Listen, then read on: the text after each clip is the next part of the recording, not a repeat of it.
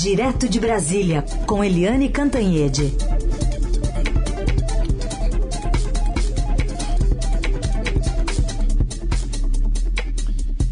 Oi, Eliane, bom dia. Bom dia, Raíssen Abac, bom dia, Carolina Herculin e ouvintes. Tudo bem, Eliane? Bom dia. Bom, a gente falou mais cedo com o Felipe Frazão, que trazia para a gente essa ideia da Câmara dar uma acelerada num projeto que retira o poder dos governadores sobre as polícias militares, né? Aí teria a lista tríplice para a escolha, reduziria bastante né, o braço do executivo sobre o braço militar dentro dos estados. E aí entra, acho que talvez mais um capítulo dessa, dessa, desse cabo, né, que cada um puxa de um lado, Brasília, governo federal contra governadores e os poderes que ele tem dentro dos estados, não? Sim, é, essa ideia surgiu Uh, ainda em 2020 foi revelada pelo Estadão, pelo nosso Estadão, em janeiro de 2021 com o apoio decisivo do presidente Jair Bolsonaro. O presidente Jair Bolsonaro, que está sempre em guerra com os governadores, né, e, e, sempre se infiltrando não apenas nas forças armadas, mas também nas forças policiais, né, ele vai a formaturas, vai a qualquer evento é, de polícia pelos estados, exatamente para manter esse controle. Um controle que é bastante forte, por exemplo, no Rio de Janeiro. E aí a Câmara deve votar hoje, ninguém estava falando nisso, foi o nosso Felipe Frazão que trouxe a informação no, no Estadão agora, né? Uh, hoje, assim, do nada, o, a Câmara dos Deputados vai aproveitar esse esforço concentrado aí do fim do recesso para aprovar e são três ideias, né? Três ideias que obviamente têm a aprovação da bancada da bala, que foi, uh, foram discutidas por entidades uh, corporativas uh, policiais com o presidente e dentro da Câmara dos Deputados, e são três, essas três ideias são lista tríplice para escolher o comando, das, uh, das, das polícias nos estados, mandato de dois anos e autonomia orçamentária e financeira, ou seja, os governadores, quando derem uma ordem, vão ficar a ver navios.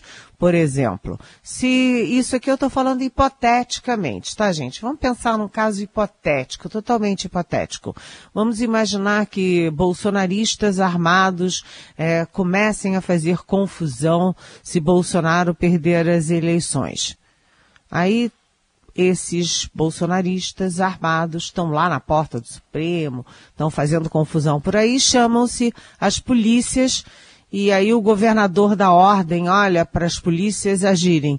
E as polícias vão dizer, ah, nós temos autonomia, olha, cara, nós estamos tomando um cafezinho ali no bar da esquina, depois a gente vê como é que fica. Ou seja, é tirar o controle das polícias uh, dos governadores é muito grave. É, seria como tirar o controle das Forças Armadas do presidente da República. As Forças Armadas não estariam mais sob o controle do poder civil e fariam o que bem entenderiam. É uma confusão isso, é um corporativismo uh, que é graça pelas polícias, mas é também um fator político de desordem de forças que são armadas, tanto as forças armadas em si quanto as forças policiais do país. Mas a expectativa, segundo a própria reportagem do Estadão, é de aprovação hoje na Câmara, assim, no finalzinho, né, nos estertores deste governo Bolsonaro, que pode ou não ser reeleito uh, para uh, 2023. Assunto que a gente acompanha hoje ao longo aí do dia. É, Eliane, e essa proposta, essa decisão do presidente Bolsonaro de mudar o desfile tradicional lá do centro do Rio de 7 de setembro para Copacabana? Olha, isso aí, inclusive, é a minha coluna de hoje no Estadão. Gente, isso é um escândalo. É, eu conversei aí no fim de semana com militares, né, militares da ativa, militares da reserva, um general da reserva, um general de quatro estrelas, ou seja, top de carreira, me disse o seguinte: eu pensei que já tivesse visto tudo na minha vida, mas o Bolsonaro continua me surpreendendo. É... Realmente é inacreditável. O presidente Bolsonaro, inacreditável. Espantoso. Incrível. O que, que é isso, minha gente? Acredite, se quiser.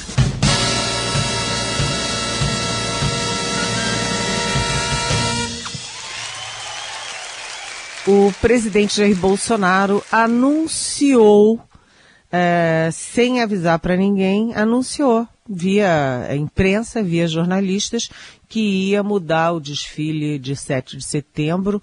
É, primeiro, ele sempre vai ao desfile em Brasília, né? Ah, o presidente da República vai ao desfile em Brasília, que é a capital da República. Aí ele avisou que vai fazer o desfile, que ele vai ao desfile do Rio de Janeiro, né? E que o desfile esse ano vai misturar os, as tropas armadas com os civis na praia de Copacabana. Ou seja, em vez do presidente da República ir ao desfile de 7 de setembro, né, da independência do Brasil, dia da pátria, né, o desfile é que vai ao presidente. O desfile é que vai servir é, de palanque de ato político para o presidente da República. Eu conversei com esses militares, eles entraram em pânico. Primeiro, porque esse desfile é sempre, sempre, sempre na Avenida Presidente Vargas, ali na altura do Palácio Duque de Caxias. Né? Sempre foi assim, desde sempre, e aí uma vez tentaram fazer no aterro, deu tudo errado, foi uma maior confusão, voltou para Presidente Vargas e desde então é assim. Né? É, tem questões gravíssimas para mudar isso para a praia de Copacabana. E aí um dos é, militares, que é do Comando Militar do Leste, né, que, enfim, que é onde fica, é, é, é tem sede no Rio de Janeiro, estava me falando, olha, isso aí tem reuniões há meses, é uma logística super complicada, né, reunir é, tantos militares, escolas públicas é, do Estado e, e, e, da capital do Rio de Janeiro. É, é, super complicado. Você tem que botar tanques, tem que botar tem que botar cavalos, tudo isso. Você tem que ter uma pista larga para comportar tudo isso. Tem que ter uma área de acesso, uma área de escoamento e deve no ser final. Caro, né? Não, é caro tudo isso, claro. E além de tudo é o seguinte, quem organiza a parte da segurança é o prefeito do Rio de Janeiro, Eduardo Paes, que até agora não foi comunicado da mudança. Então aí tem uma como os, os militares estão discutindo isso entre eles. Primeiro, se o Bolsonaro bater pé firme, não vai ter jeito. Eles vão ter que cumprir a ordem. Por quê?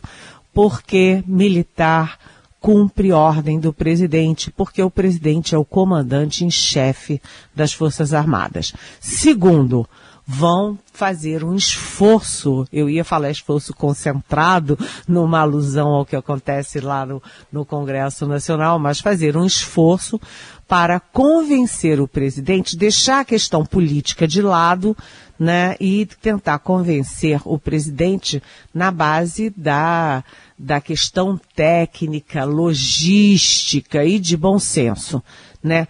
Como você misturar é, policiais, é, policiais não, soldados armados de farda na praia de Copacabana, tudo misturado com civis, civis misturados, enrolados na bandeira, né, fazendo ato político de campanha pró-Bolsonaro. Gente, isso é um escândalo internacional.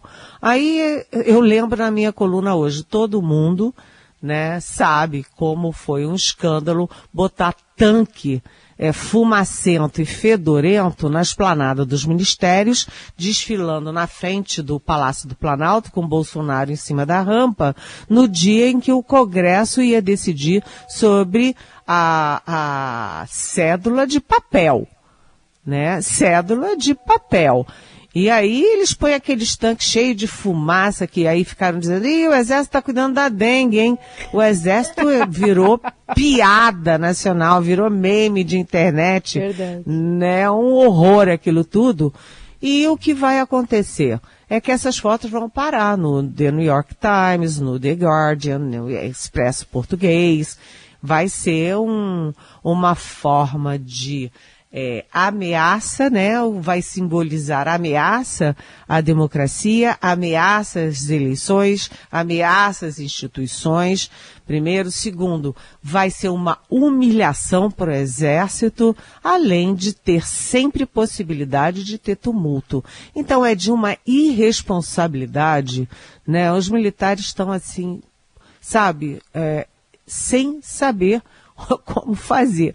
E aí eu, eu, lembro na minha coluna, termino a minha coluna dizendo o seguinte, é, o Bolsonaro abriu né, as porteiras para as boiadas pisotearem a, a Amazônia, as leis ambientais, para pisotearem uh, a responsabilidade fiscal, o teto de gastos, a lei eleitoral e, e a autonomia das Forças Armadas e o profissionalismo das Forças Armadas, os estatutos militares e regimentos das Forças Armadas. Assim como demora décadas e às vezes é impossível reflorestar a Amazônia, pode ser também muito difícil você recuperar os princípios de ordem e hierarquia e apartidarismo nas Forças Armadas. O Bolsonaro faz muito mal às Forças Armadas, particularmente à marca Exército Brasileiro, tão querida no Brasil, a duras custas, eh, e uma construção né, durante décadas após a ditadura militar. Eliane Cantanhede, conosco aqui no Jornal Dourado, para falar hoje sobre o Supremo Tribunal Federal que marcou para amanhã o julgamento de uma ação que interessa a gestores acusados de mau uso dos recursos públicos. Né? O plenário da Corte vai julgar se as novas regras da Lei de Improbidade Administrativas, que foram aprovadas pelo Congresso no ano passado, que só permitem a condenação em caso de dolo, né? ou seja, com a intenção de causar dano aos cofres públicos, poderão se aplicar também ao passado. Essa reforma tem sido muito criticada pelo Ministério Público, que é o autor da maioria das ações de improbidade, porque dificulta a punição de corruptos. Inclusive, hoje, Liane, o Procurador-Geral de Justiça aqui de São Paulo, Mário Sarrubo, alertou que o Estado, eh, enfim, que se a, decisão da Corte for no sentido de que a lei retroage para os casos processados e julgados antes da publicação em 2021, serão atingidos somente no Estado cerca de 15 mil processos. Pois é, é a gente está vendo no país um grande, uma grande mobilização de entidades de servidores públicos, como, por exemplo, da Polícia Federal, da BIM, do Itamaraty, contra os arroubos antidemocráticos do presidente Jair Bolsonaro. Eu, sinceramente, nunca vi delegado da Polícia Federal e agente né, uh, da ABIN fazer manifesto a favor da democracia. E a gente está vendo em São Paulo, né, aquele manifesto é, de juristas, que aliás é um manifesto do, de, do país inteiro, e o manifesto da Fiesp, da Febraban, é, enfim, milhares e milhares de assinaturas pró-democracia. Assim como existe essa mobilização pela democracia, pelas urnas eletrônicas, pelas eleições e instituições, há também mobilização de entidades para tentar barrar esse retrocesso uh, no Supremo Tribunal Federal. Então, eu falei, por exemplo, com o doutor Roberto Livianu, do Instituto Não Aceito Corrupção. Ele faz parte dessa mobilização de entidades, tem vindo a Brasília, tem ido ao Supremo, né, é, para impedir isso. Porque a lei da improbidade tudo bem, precisava ajustes, precisava. A lei estava misturando uh, pessoas uh, que cometiam erros com pessoas criminosas que estavam roubando os cofres públicos. Então, são coisas diferentes. Você pode errar. Errar na conta, errar na forma de fazer, na execução, é, e não formar quadrilhas para é, desviar dinheiro público, para fazer corrupção. Então a lei precisava ser atualizada, todo mundo reconhece isso. Só que a mudança que foi feita diz o seguinte: se o sujeito roubou, roubou, roubou, roubou milhões, mas coitadinho, né? O Ministério Público não consegue provar, a Justiça não consegue provar, a polícia não consegue provar que era intencional, que ele sabia que aquele era roubo, então não tem dolo, portanto ele fica leve, livre e solto. E o que o Supremo está decidindo amanhã é se essa lei é retroativa. Vai pegar todo mundo que já foi acusado. E aí, 15 mil, né, doutor Sarrup está dizendo em São Paulo, é, imagina no resto do país. São milhares, milhares, e a gente já está vendo o efeito disso, por exemplo, aqui em Brasília, o ex-governador José Roberto Arruda está nisso. É, ele foi, ele foi é, tornado inelegível por oito anos, foi preso, inclusive, foi condenado. Agora, é, retiraram a inelegibilidade e a condenação. Aí agora o STJ é, repõe a inelegibilidade, vai cair tudo no Supremo, então, hora ele é candidato, hora ele não é candidato.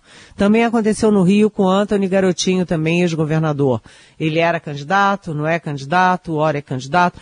O Eduardo Cunha, né, é, que foi presidente da Câmara, preso muito tempo, etc., que agora é candidato. Aliás, é, uma curiosidade é que todos esses é, que eu estou citando estão no palanque do presidente Jair Bolsonaro, né? Eduardo Cunha, o Zé Roberto Arruda, o Antony Garotinho, e vai por aí afora. Ou seja, a, essa nova lei de improbidade é, é o, a, a pá de cal na tentativa da Lava Jato, na tentativa, naquele movimento todo anticorrupção né? Os corruptos estão fazendo festa na rua. Agora, é, só para concluir, já que eu falei das entidades, hoje tem uma reunião importantíssima em São Paulo das centrais sindicais com a Fiesp, empregados e patrões discutindo a democracia. Isso tem um cheirinho de direta já, isso tem um cheirinho de, sabe, da sociedade civil se organizando pelas eleições e pela democracia. É, é bonito ver e é bonito é. participar. Falando em eleições, Helene, dois meses hoje para as eleições, e o que, que você diz dos movimentos é, nessas últimas horas de Simone Tebet e de Lula? Olha, Simone Tebet, eu até vou puxar a brasa para minha sardinha aqui porque todo mundo estava dizendo quando o Tasso Gereissati jogou a toalha, né, o ex-governador do, do, Ceará, ex-presidente nacional do PSDB, jogou a toalha e não quis ser o candidato a vice da Simone Tebet, é, todo mundo dizia que a candidata ia ser a Elisiane Gama, senadora do Maranhão, do Cidadania. E eu estava apostando as minhas fichas na Mara Gabrilli, é, do PSDB de São Paulo. É, então, deu Mara Gabrilli, né? Isso deve ser anunciado a qualquer momento oficialmente. Você vai ter uma chapa puro sangue. Duas mulheres, né? Simone Tebet, do MDB, Mara Gabrilli, do PSDB. A Mara Gabrilli, é, a, a Elisiane Gama é uma ótima senadora, é, de primeiro mandato, mas a Elisiane Gama é do, do Maranhão, né? Então, Maranhão com Mato Grosso do Sul da Simone Tebet é uma soma pequena. Né? A Mara Gabrilli é de São Paulo, o maior eleitorado do país, né? a maior economia do país, a maior população do país. Então a Mara Gabrilli traz mais. Mas eu pessoalmente acho que campanhas eleitorais, o vice tem que ser um contraponto, né? Tem que somar. Por exemplo, Lula e Geraldo Alckmin né? Eles somam, eles são diferentes. O Alckmin agrega valor à chapa do Lula. A Mara Gabrilli agrega São Paulo, agrega o PSDB, mas é, era preciso ter aí um, um, outro contraponto. Eu não sei se nesse momento uma chapa é, mulher com mulher pode ter, ser eficaz do ponto de vista de colher votos.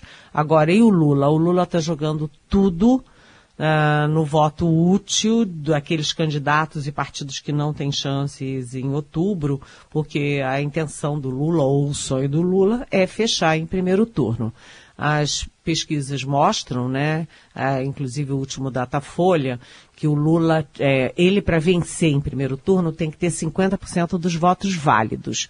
Ele tinha 54% é, por cento em maio, 53% em junho e 52% em julho. Ou seja, ele está perdendo um ponto é, a cada mês. Se ele perder mais um em agosto e mais um em setembro, não tem vitória em primeiro turno. Ele tem que estancar essa perda de um ponto a cada mês. E ele está tentando fazendo, fazer isso colhendo votos dos adversários. O Janones, André Janones do Avante, tem um encontro com Lula na quinta-feira. E o Janones, todo mundo diz, ah, o que, que o Janones vai acrescentar? Acrescenta muito. Por quê? Primeiro, porque ele é de Minas Gerais, que é um dos três maiores eleitorados do país, e é aquela história. Quem não ganha em Minas não vira presidente. A história mostra e a lenda mostra, ou seja, a história confirma a lenda, né? É, segundo, porque ele é um dos campeões da internet, né, das redes sociais, o Janones. Ele, ele só ele bate todos os outros, só não bate o Bolsonaro em desempenho nas redes sociais. Ou seja, ele agrega muito para a campanha do Lula. Não são os dois votinhos só, os 2%, 2 a 3%, mas também essa capacidade de mobilização pela internet. E o Lula também está em busca do União Brasil. Ele já está praticamente fechado com o presidente da União Brasil, que é o Luciano Bivar, mas isso não significa levar o União Brasil. O União Brasil tem uh, a maior, uh, o maior tempo de televisão de todos. Ele tem também o maior fundo eleitoral de todos, 784 milhões de reais para essas eleições. É, então seria uma bomba a favor do Lula. Mas o União Brasil é feito pelo Luciano Bivar, que é ex-PSL, que elegeu o Bolsonaro em 2018, e pelo ex-DEM, né, que é de centro-direita. Nem o PSL, nem o DEM estão dispostos a jogar todo esse patrimônio nas mãos do Lula. E além disso, para fazer esse movimento, é preciso 70% da Comissão Executiva Nacional da União Brasil. O ex-PSL tem 51%, o ex-DEM tem 49%, e eu duvido, duvido, duvido que o Luciano Bivar consiga chegar a 70%. Ele não vai ter o apoio de lideranças como a CM Neto na Bahia, como uh, é, Agripino Maia no Rio Grande do Norte, como Luiz Henrique Mandetta em Mato Grosso do Sul, Jean Loureiro em Santa Catarina, é, Marcos Mendes também no Mato Grosso do Sul, ou seja, e, ah, e o Ronaldo Caiado em Goiás. Então, o Luciano Bivar está fazendo negociata com União Brasil, que tenta se comportar como partido e não como produto de negócios do Luciano Bivar. Hum. Eliane Cantanhede, volta amanhã a partir das nove aqui ao Jornal Dourado, coluna que também fica disponível em podcast para você ouvir a hora que você quiser. Obrigada, Eliane. Até amanhã. Beijão.